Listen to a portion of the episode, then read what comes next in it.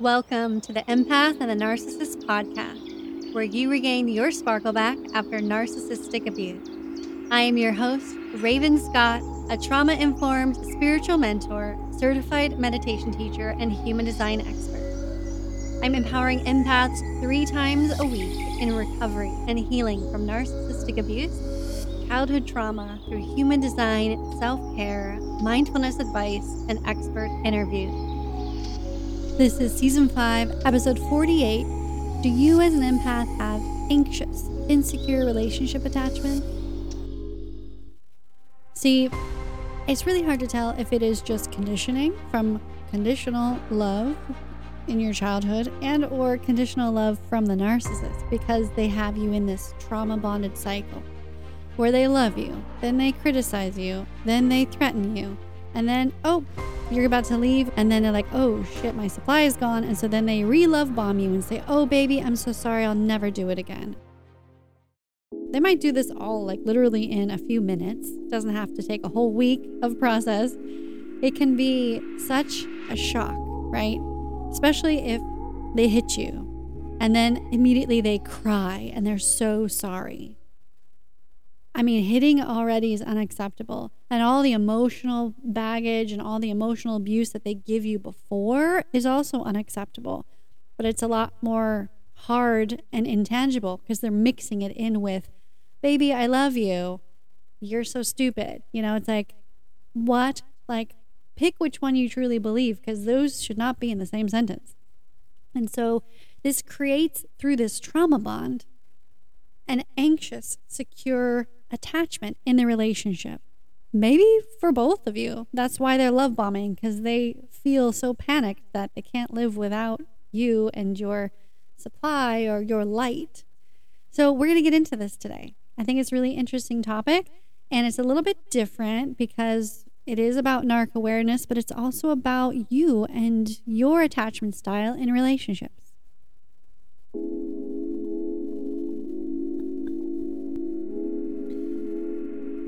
So, first, I want to address the different attachment styles. There are four attachment styles in relationships. The ideal, most sought after relationship goal attachment style is secure.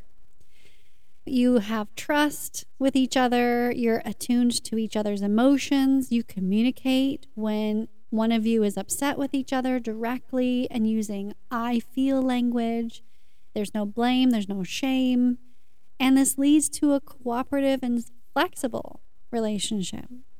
Then you have the anxious relationship where there's a sensitive nervous system. You have a sensitive nervous system. You struggle with communicating your needs directly. And you may think you're communicating them directly, but they're silent in your head. They are not out in your throat. And then, um, just speaking from personal experience, and then also, you tend to act out when you're triggered. This may make the, your partner jealous, and maybe someone else is doing this, right? They have an anxious attachment style. They act out when you're triggered. They may flirt with someone else, and then that makes you jealous. Either way, it kind of can manifest differently. Now, the third type of style is avoidant dismissive. So, this is downplaying the importance of relationships. You don't need a relationship, you're perfectly independent, or maybe the narcissist is. Um, usually, extremely self reliant. I don't need you, I can do this on my own. And they avoid, you're avoiding conflict, you're avoiding conversations and teamwork because it's just easier to do it on your own. And then you can become more vulnerable when there is a big crisis because you have no idea how to work as a team together in that secure relationship. Then the last one is avoidant fearful. So you're more dependent in relationships than avoidant dismissive. Right? So you're more fearful and you avoid conflicts, but you are dependent still on that person in the relationship you strongly fear rejection. I can relate. Yeah, you strongly fear rejection you have a low self esteem and you have high anxiety in the relationships, which kind of links to this anxious, insecure, fearful type of relationship that we're going to talk about today. So, if you have the behavioral patterns of an anxious, insecure in relationships, you are threatening the relationship. Or maybe this is the narcissist. I know from my experience, I, I mean, I would. I would only threaten the relationship when I was really ready to leave and I felt like I needed to leave and I thought that that would make him change. But it didn't because he was NPD, so he's never going to change. So you may say, saying things like, This isn't going to work if you keep. This also, you may feel like you're drawing a boundary, but it's more of a threat than a boundary. This isn't going to work if you keep insulting me in front of your friends. Or if you keep putting me down with your words and not encouraging me.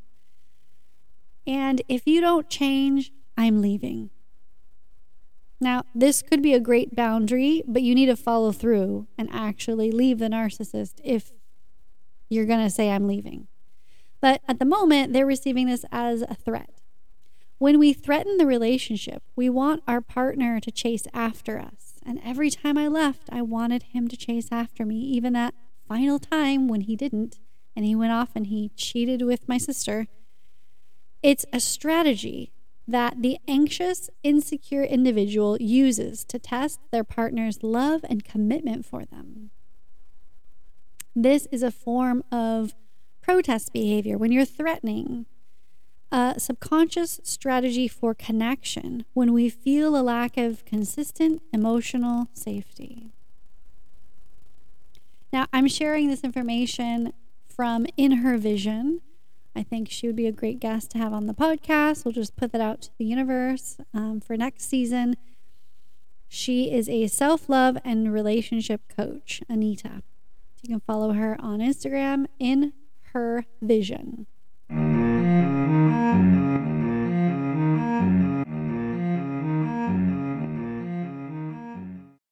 How do you know you're on the right path? The healing journey is unique to each person, and it takes one baby step at a time. The truth about narcissists, journal ritual, EFT tapping, mirror work, connect with your healed ancestor, Ho'oponopono prayer, dealing with difficult people meditation, gratitude journal, and human design 101. These are just some of the few tools that I have included in the Empath and Narcissist book, a healing guide with spiritual exercises. I am over here on the other side of the deep, dark cavern abyss that you're facing right now, of the unknown. I'm here waving, cheering you on to take your next right step to the other side. And one of those steps is to educate yourself and gain all the healing tools that have helped me cross my own bridge to the other side and have a life full of abundance and love and peace away from the narcissist. You can find my book on Amazon and listen on Audible today. The why behind why you threaten the relationship.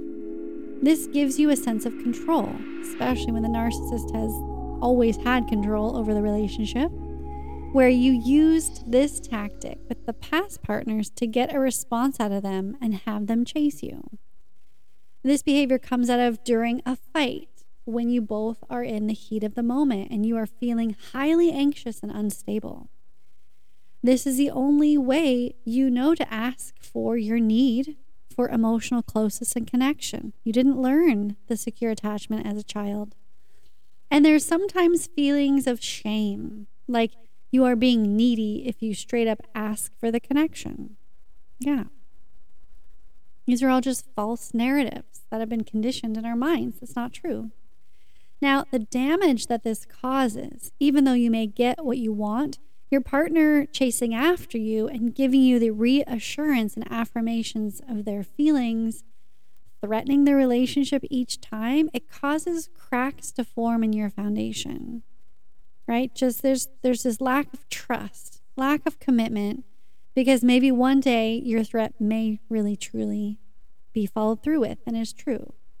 This will create anxious Right, this will create anxiety in your partner and begin to form doubt in their mind of you and the relationship.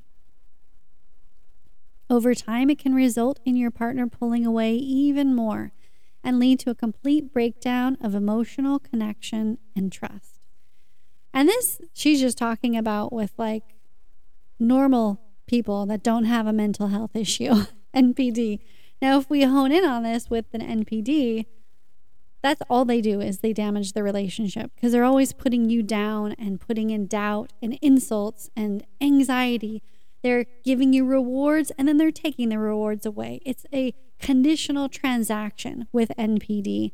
So there will always be damage caused and there will always be anxiety in you and the relationship because you never know when the next shoe will drop. And for me, it was like, I tried, I tried, and then at my most vulnerable, it was like, oh my gosh, there goes the shoe. It dropped. It dropped.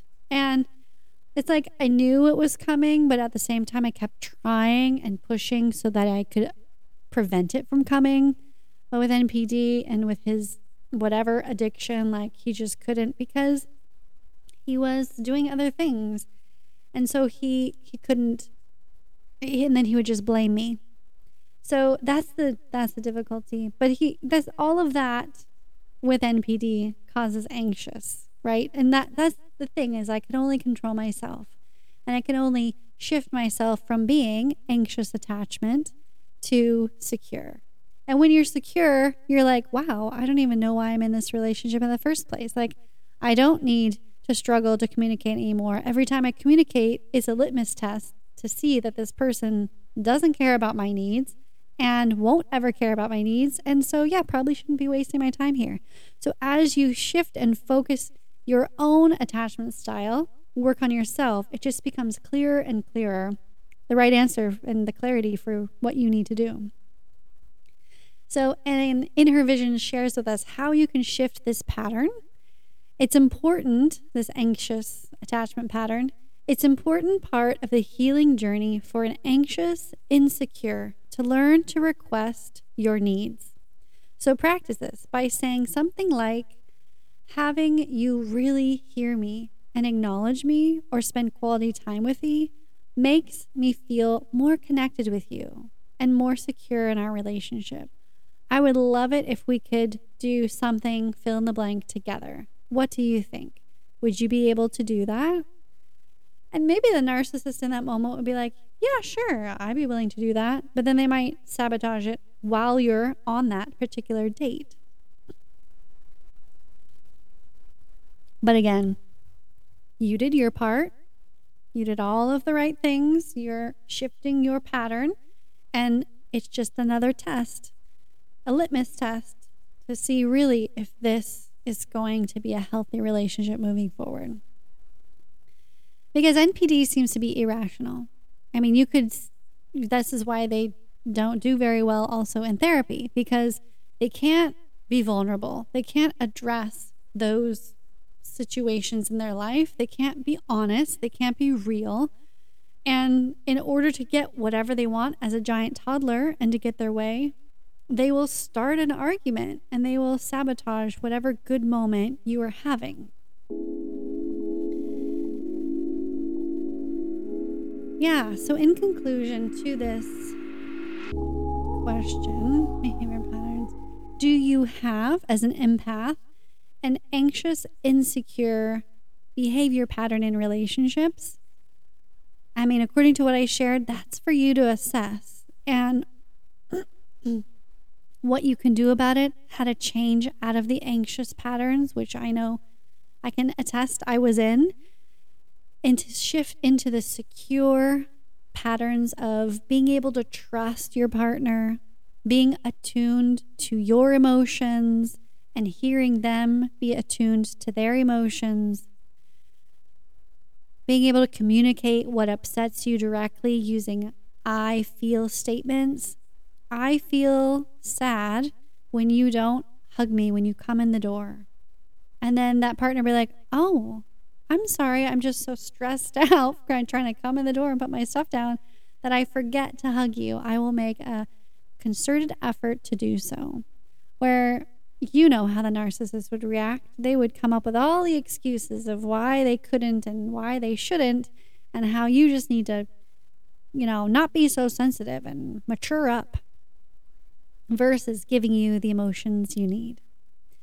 So it starts within us your healing and your power and your authority. It all starts within you.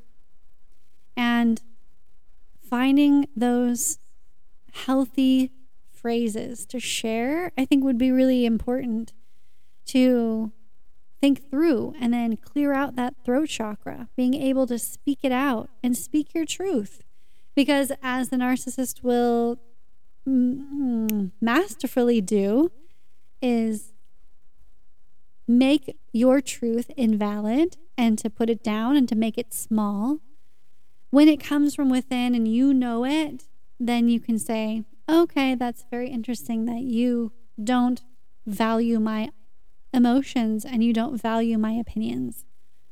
I have that noted. And you know what? That's just one other reason that I need to get my own job or start to make more money or find that new apartment that I need to go move out and have a temporary transition to lease or file for divorce and get your ass out of my house, like all the things, right? That's just another you know, information as a scientist to put there and be like, got it. Okay. I hear you, and I hear that you're not going to care about me. You're never going to change. And therefore, we need, you know, you need to remove yourself or from them, or they need to remove themselves from your house. Either way, you can do it. Leaving the narcissist, true NPD, is really the most peaceful and clear cut way to go. So I will close out with another amazing quote from the underscore divorce underscore hub. Chantel Contorines. The greatest predictor of future behavior is past behavior. This is never more apparent than when you divorce a narcissist. Only their past behavior becomes even more egregious.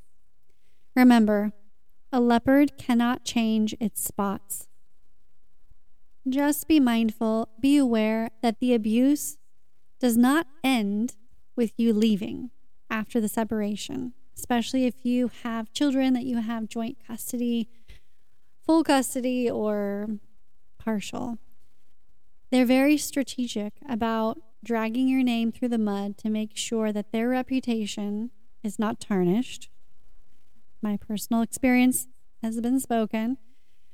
You know, because I had such an ex- experience um, with sexual abuse, it was long term, it was chronic, it was, you could say it was consensual, but it was sexual abuse. So there was a lot of PTSD that I experienced afterwards. And my therapist had told me that, yeah, you were abused um, in that way. And so when hashtag Me Too came around, I was starting to clear my throat chakra, starting to speak my truth. And I just put out there that I'm joining hashtag me too. And I said a little ditty and I didn't even put his name out there.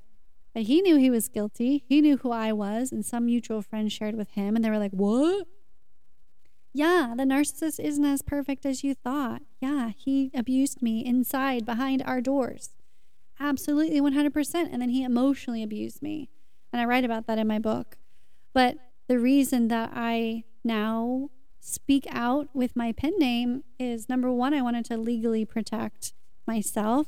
And number two is because I didn't want to be silenced. And I felt like that was the best route for me. Now, maybe that was still a cowardly move, but I knew how sadistic he was and how he wouldn't quit until he ran my name through the mud. So I'm like, oh, well, it's just a name. So let's just change the name. and there'll be zero connection and zero legal ramifications because I don't ever want, you know, he's a human. So I don't ever want to drag his name through the mud. But he would not even blink an eye to drag mine through the mud and convince everybody that I'm too sensitive and crazy and it was consensual and everything that we did, I wanted. It's like, no, everything we did, I did to please your ass because you would punish me if you weren't happy, which it didn't matter what I did. I wore the high heels, I drank all the alcohol, I did all the stuff he wanted, and he still wasn't happy because happiness comes from within, and I couldn't make him happy. And so, yeah, that's just part of it, dude. Like, that's just part of life. And I couldn't make him happy. So that's something that you just have to always know is yes, even afterwards, after you separate, after you leave, they will try to come back. They will try to slide into your DMs, slide into your emails, and, you know, get in your sphere, try and control and manipulate you so that their name is not tarnished. But we all make mistakes. So that's the problem is the narcissist almost like makes himself go even deeper in that negative rabbit hole because they're like, I don't make any mistakes. And so then they just do horrible things to people to make sure that they look perfect. And that's not real. That's not reality. That just isn't how, that's not how we work as humans. We all make mistakes and it's okay. Yeah, I don't know where I went with that rabbit hole trail there with you. But that came off of the quote that a leopard doesn't change its spots. It's always there. And with NPD, it really truly is locked in. Unless, of course, like one of our guests, Martin O'Toole, they had a near death experience and were completely took themselves out of their comfort zone. It's really nearly um, impossible for them to change. I always hope that they change, and I hope that mine has changed now that he has created a whole new life for himself. But you never know, right? Only we can only focus on our path, on our change, and on our life. And if they do, great. Bravo. If not, then that's just is what it is.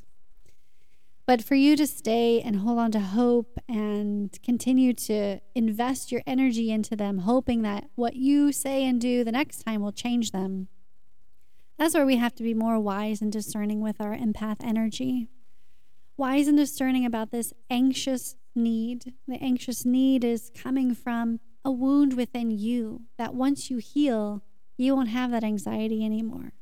You'll be like, I don't care if you disagree with me. I don't care if you like me. This is my truth, and we all can have our truths. If you want personal help in gaining clarity, your authentic power back, and healing to be rid of the narcissist for good, Join our empath community and receive sparkle reminder inspiration every Saturday and strategies to heal from narcissist abuse. Plus, get your free human design chart summary and free 20 minute support call with me.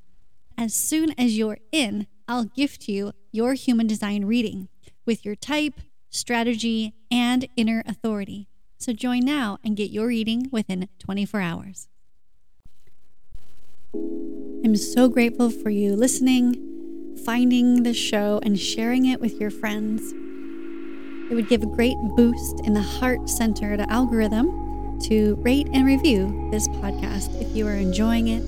Take a screenshot, share it on your socials, share it in a text message to a friend that you know right now needs to be pulled out of the quicksand. And remember, always keep your unique light shining.